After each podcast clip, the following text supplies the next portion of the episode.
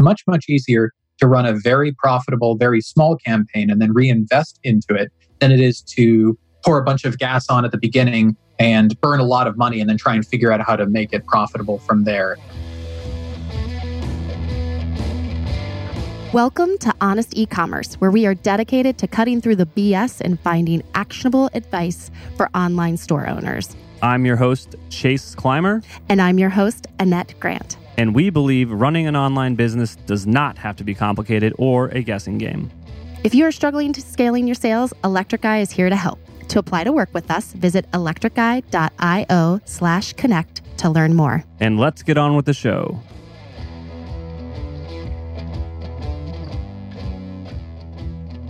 On today's episode of Honest E-commerce, we welcome Roy Steves. Roy is the co-founder of StatBid, an agency that helps small to medium-sized businesses make money with Google and Bing.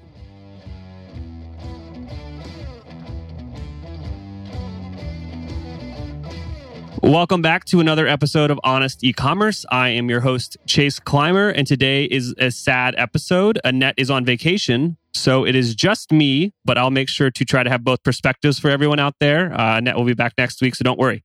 Uh, but today we welcome to the show Roy Steves. Roy is the co-founder of StatBid. It is an SEM agency focused on SMB e-commerce marketing on Google and Bing. So there's a lot of S words, you know, that we had there: SM, SEM, and SMB. You want to kind of just give us a background on what your agency does yourself and kind of the journey of the last five years that took you there. Yeah, absolutely. So StatBid is is as you mentioned an agency, and so we focus almost exclusively on on running Google ads for e-commerce sites, uh, and we focus on on the small to medium uh, size clients because that's where we come from. My my team and I all have uh, retail backgrounds, so rather than coming from from agencies uh, prior to StatBid, we were selling everything from golf equipment to snowboards to pool pumps uh, and so on, and that has given us a certain uh, perspective on a very particular niche within the industry. So uh, we don't really work with really, really big brands. Like if Nike came and knocked on our door, we wouldn't know what to do with them. But you know that puts us in a, a position to work with people that are typically running on Shopify and Magento and, and familiar platforms and, and solving uh, familiar problems. And and we found it interesting to get into that niche because most of the content that out, uh, is out there, all the videos and the blog articles are all writing these best practices,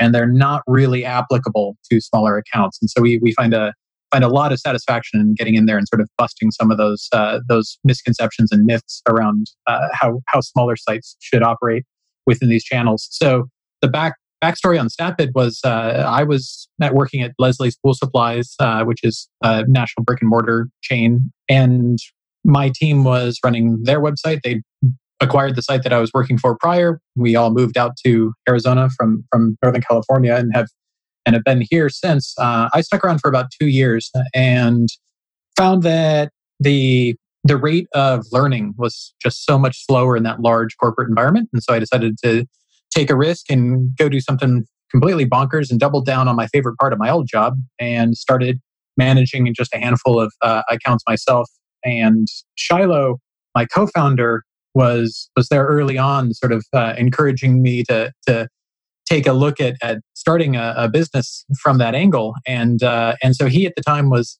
I, I, believe he was working for a golf site and then later a lighting site.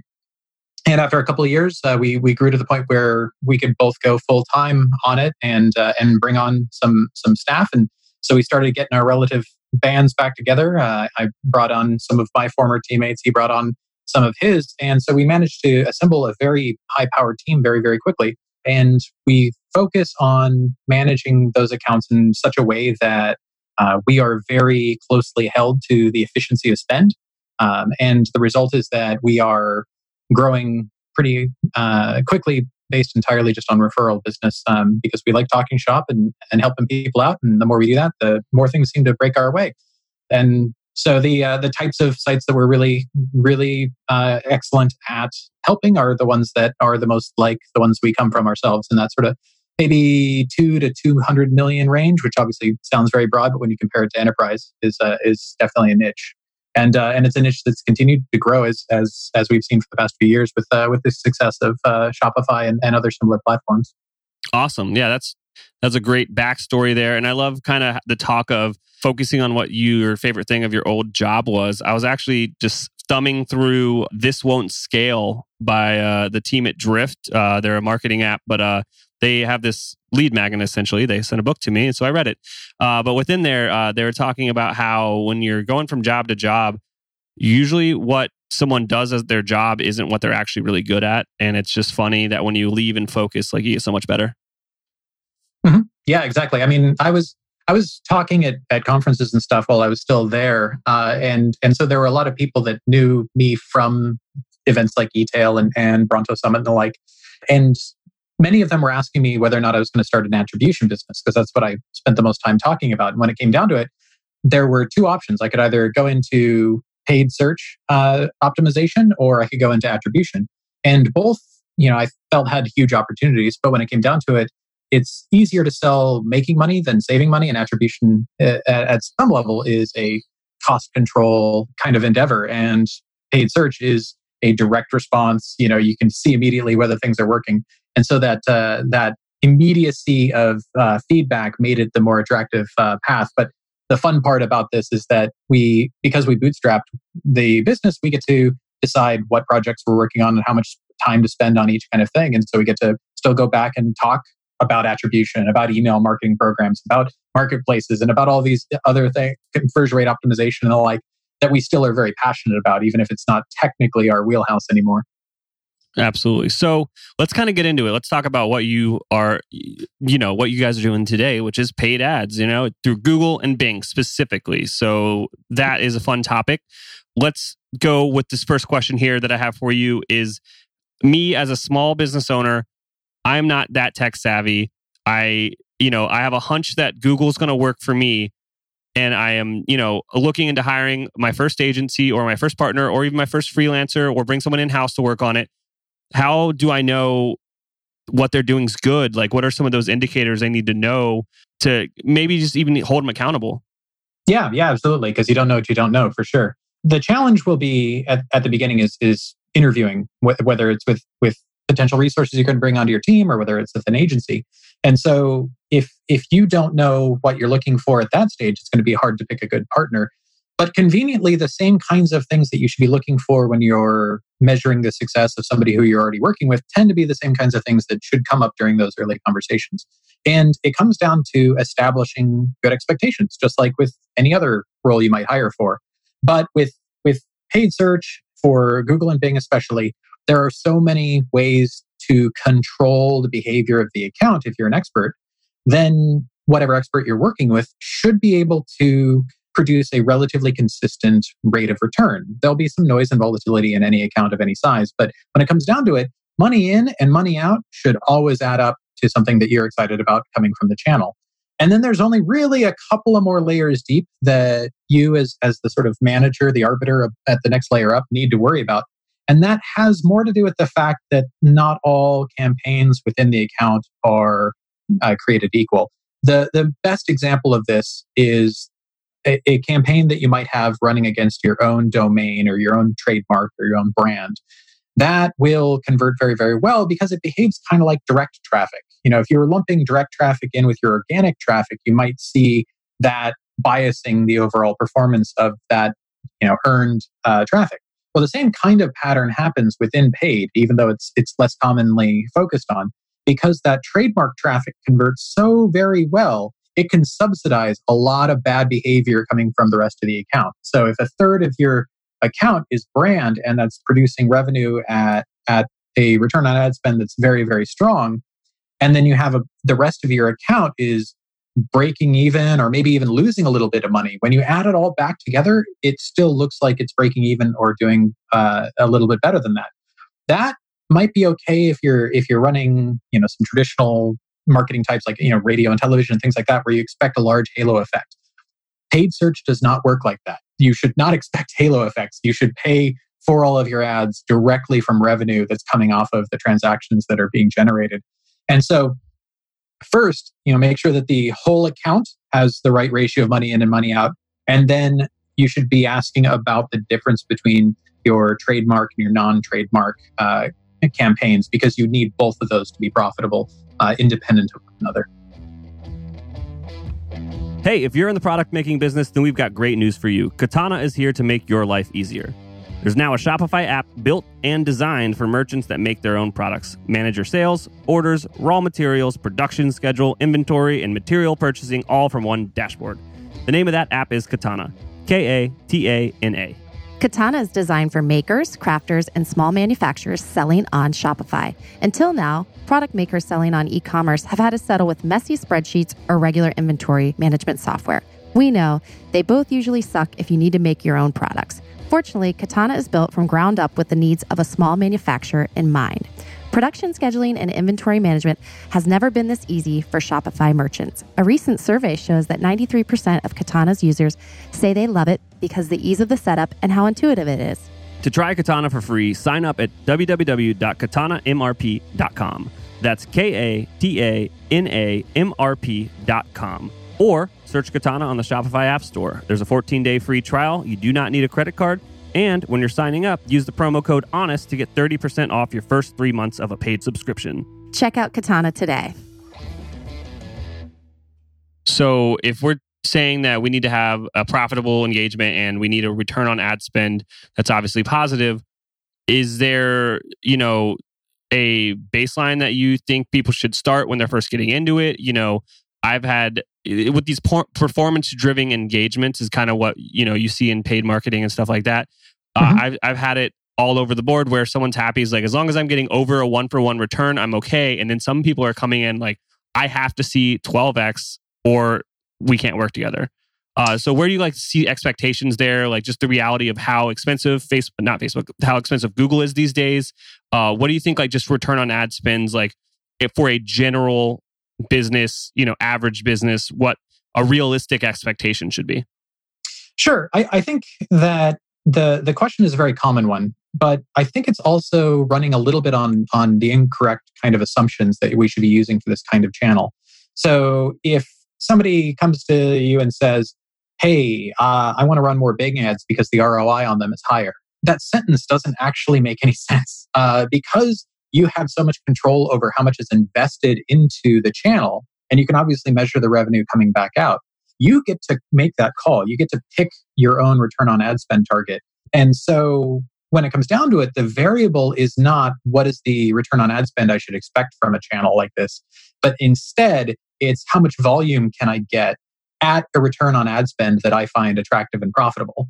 And, and so part of the way that we do that is instead of talking about things in terms of return on ad spend or a return on investment, uh, which is by far the more common approach, we actually use the, the reciprocal of that. So instead of saying how much money divided by how much I spent to get a multiplier or a percent, um, we, we look at it the other way around. We divide the cost by the revenue.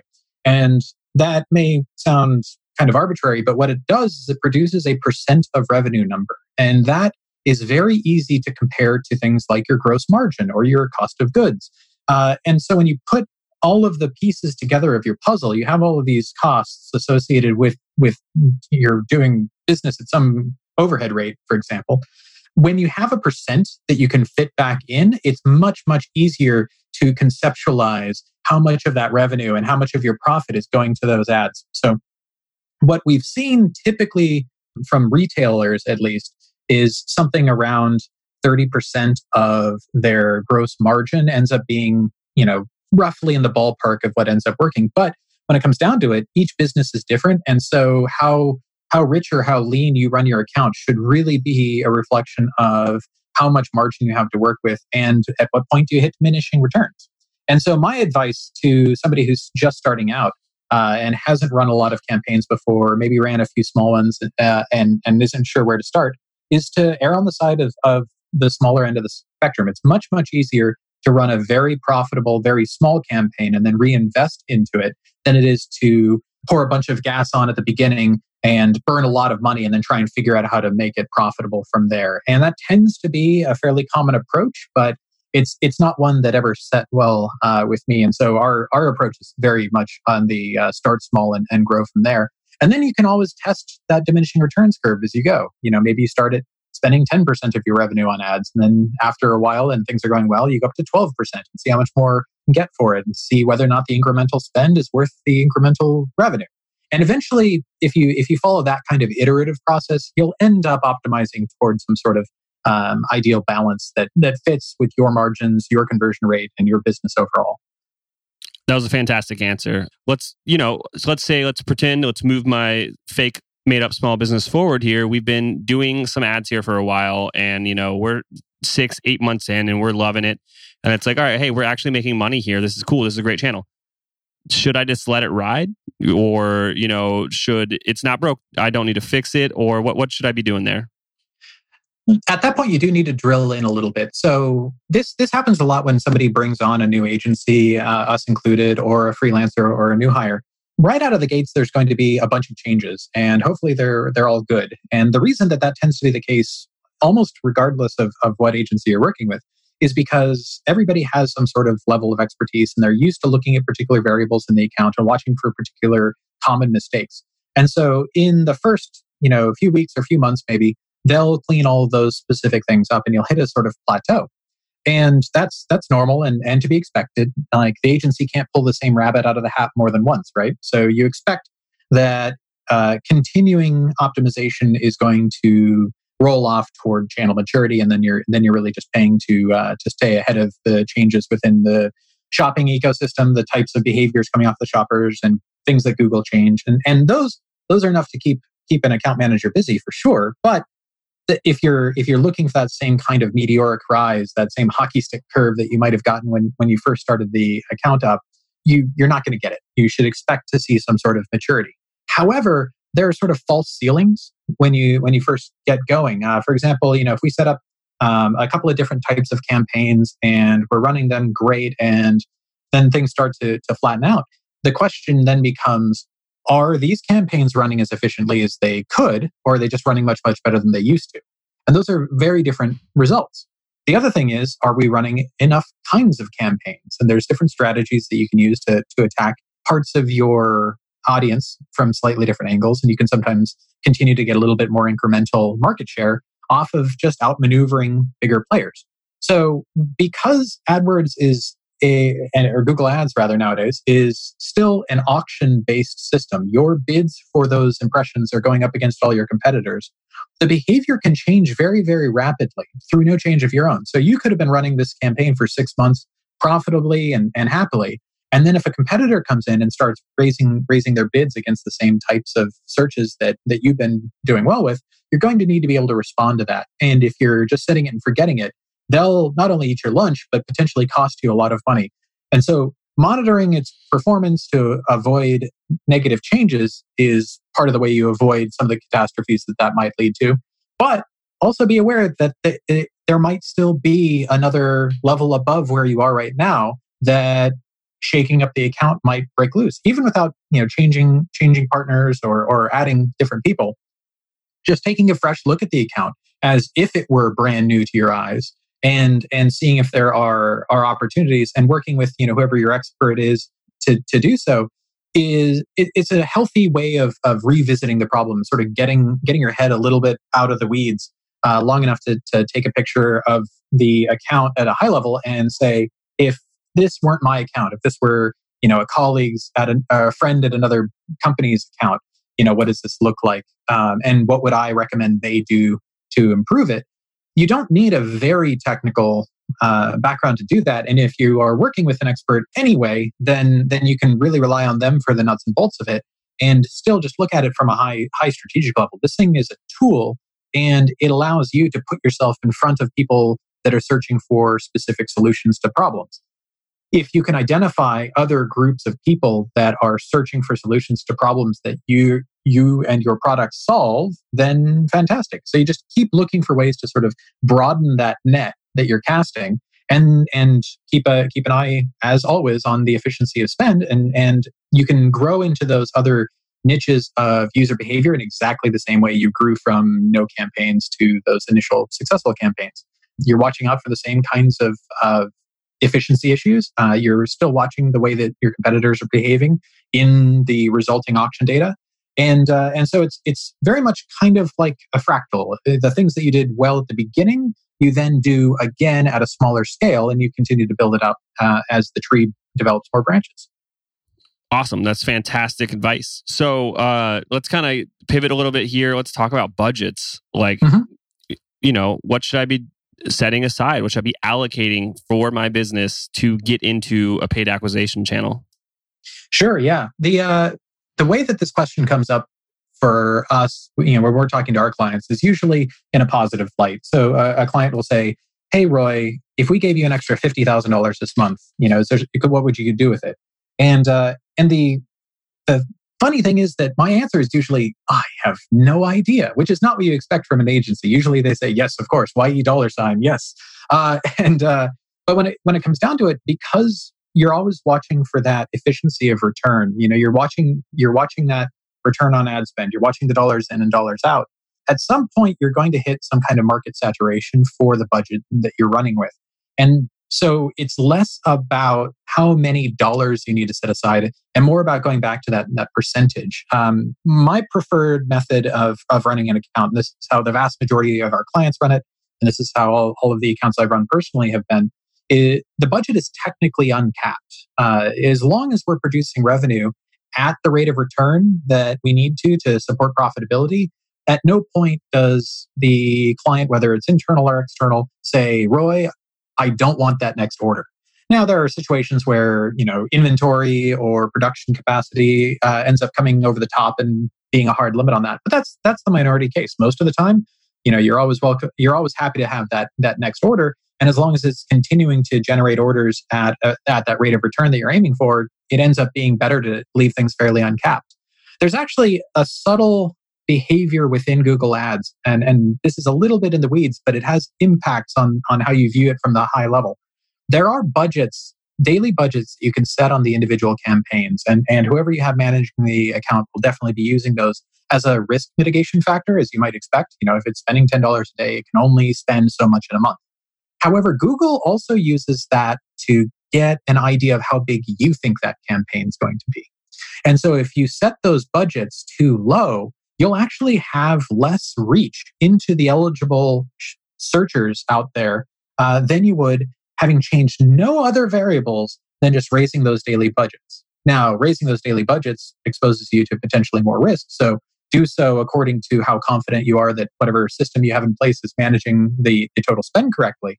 But when it comes down to it, you've got this, this opportunity to sort of tell Google, no, really, I'm, I'm here to play with the big boys even when you're growing into your account's potential. Because if you're controlling the bids correctly, you're still going to keep your total spend where it needs to be relative to, to revenue. But then you have this opportunity to try and cast the widest net possible without necessarily spending more money to do so. Support for our podcast comes from our friends at Simplr, a new way to staff 24 7 sales and customer service on your e commerce store. It works with your existing email and chat platforms, so setup is quick and easy. Simplr's network of on demand, US based Simplr specialists are standing by to answer your customers' most common questions. Set it up for free today and then turn it on or off depending on your customer volume. You only pay $2.25 for every resolution, no hidden fees, contracts, or minimums. Close more sales with Simplr by staffing your email and live chat around the clock with Simplr specialists. Start your free seven day trial at simplr.ai slash honest. That's S I M P L R dot AI slash honest.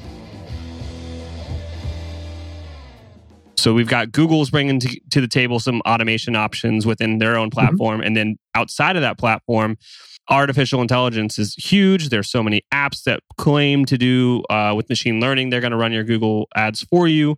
Sure. Uh, the table is yours. Give me your expert opinion on what's going on with all these automation, AI, machine learning options that are coming to the marketplace for paid ads.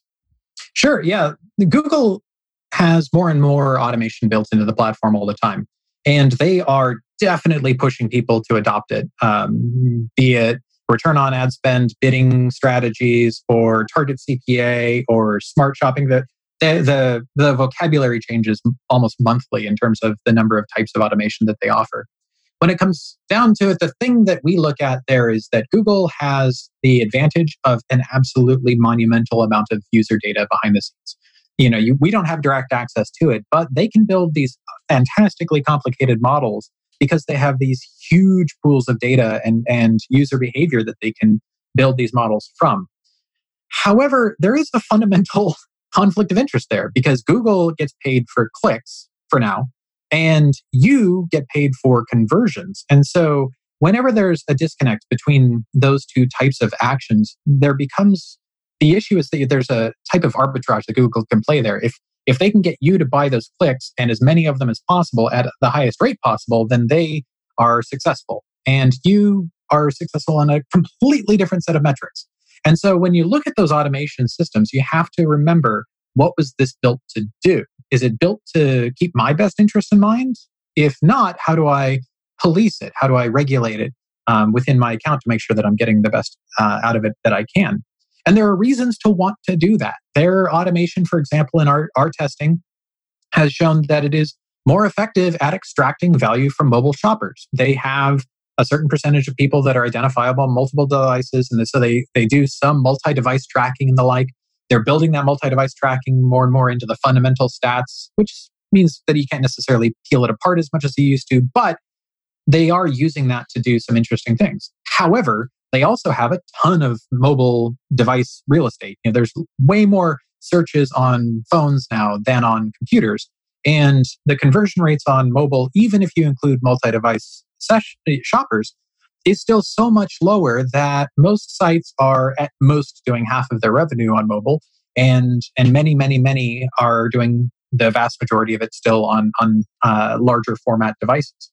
So Google has all of this revenue that you are trying to get your hands on, uh, this, this potential revenue.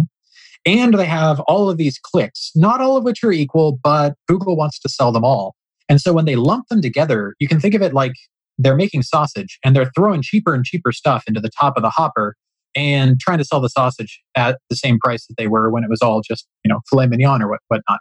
And, uh, and so it's important to continue to monitor some of the fundamentals under the hood. Even if you don't have that much influence, you just want to make sure that that you are not, you know, subsidizing Google's stock price. And the, the the way to do that is to watch for for whether or not you are getting the full value out of the traffic that you are buying. And that can usually be done with some sort of segmentation. Now that's where third party automation becomes part of the conversation for sure. And there are very smart people working on uh, bidding platforms outside of Google I've had the pleasure of, of talking shop with, with many of them over the years. They run into similar issues that Google does. Uh, on the upside, you know, they act as, as an intermediary, so they don't have the same kind of conflict of interest necessarily that Google has directly. So they're acting as as armor between you and, and Google's uh, sticky fingers. However, they still run into limited data. If you're in a small account, uh, even if even if that vendor has a lot of clients, it's nowhere near as much data as Google's, and so their models can only be so sophisticated because you only have so much data. Uh, whether whether you're using you know sophisticated AI or you know, layers of machine learning or even just you know some statistics, everything comes down to sample size. The model is only as good as the accuracy of the assumptions going into it, and that's coming from how many clicks and conversions do you get in a given period. And there's not going to be a magic way to get around that unless you have Google size amounts of data, and none of us do. And so the the other types of automation that are out there have an ability to take advantage of different types of use cases, um, and they're better at some than others. But for the most part, the bigger the account, the more effective those types of solutions are. The smaller the account, the better off you are using basic algebra. And uh, and so that's sort of been our our our attack is we're very engineering heavy. I mean, I, I myself was a web engineer well before I was a marketer, and uh, and you see that through the DNA of our team. And but at the same time, when it comes down to it, if you're bidding on campaigns and accounts where you know you're spending say less than ten thousand dollars a month or something like that, which uh, which is much much smaller than some of these solutions are, are are designed for, you're almost better just treating it as if it were all just the rigorous application of eighth grade math, and that's fundamentally what all of this is. It's all, all just algebra under the hood. And then if you have enough data, then you can start layering some statistics on top of that. And, and we do. But I think that there's a lot more hype and bluster around AI as a solution for this than I think is, is quite warranted. There are very, very clever solutions, but, but I would definitely be skeptical of, of someone who throws the buzz, buzzwords around but can't explain the philosophy that went into building that uh, supposedly intelligent system. Um, because you know, just like raising a raising a child or or nurturing a new employee, part of how good that system is going to be is how it was designed and taught and developed and trained and uh, vetted. And if you can't get good answers about that part, then I would I'd be skeptical of the performance coming out the other side. On the flip side, if you can plug in a solution and it and it does better, you know, basically right out of the gates than anything the campaign's done in the past, then then there is probably some very clever math in there, and they've probably built a model that happens to be good for your use case. But when it comes down to that, that's why we focus on you know, specifically e-commerce uh, advertisers because ob- obviously um, you know hotels and dentists and lawyers use Google Ads as well. But that anything that try, is built for one size fits all kind of approach is going to miss the opportunity to be good at one thing. And uh, and so definitely keep an eye on the types of clients that uh, that are being served uh, successfully by uh, any any solution, whether it's a freelancer agency or a new hire, and and see you know do you really think that your use case is, is similar to theirs in meaningful ways, and if so, uh, fantastic, and if not, you know that's that's something to be wary of because these artificial intelligence and machine learning solutions uh, are billed as sort of a, a one size fits all cure all, and they're just not. They're very clever tech and they are very powerful tools, but but they are not the solution for every account's uh, behavior in, in, in our experience. Yeah, I mean, you couldn't have said it better. I they people were slapping AI and machine learning on an app they've been working on for years just to try to get some more seed money at this point. Yeah, yeah, exactly. And and uh, might as well just uh, slap blockchain on the end of the the title oh. and really try and go for the uh, the keyword Yahtzee. Exactly. Uh, so uh, you are a wealth of knowledge, and I cannot thank you for joining us today. And you're being even more generous with what you're offering our listeners. Do you want to give them a little bit of insight on how to follow up with you and kind of get that awesome deal? Oh yeah, yeah, sure. So when we're talking to prospective clients, uh, obviously any agency out there uh, in our space does some sort of account audit which is I think a marketing fail. Nobody likes getting audited. What what are we thinking?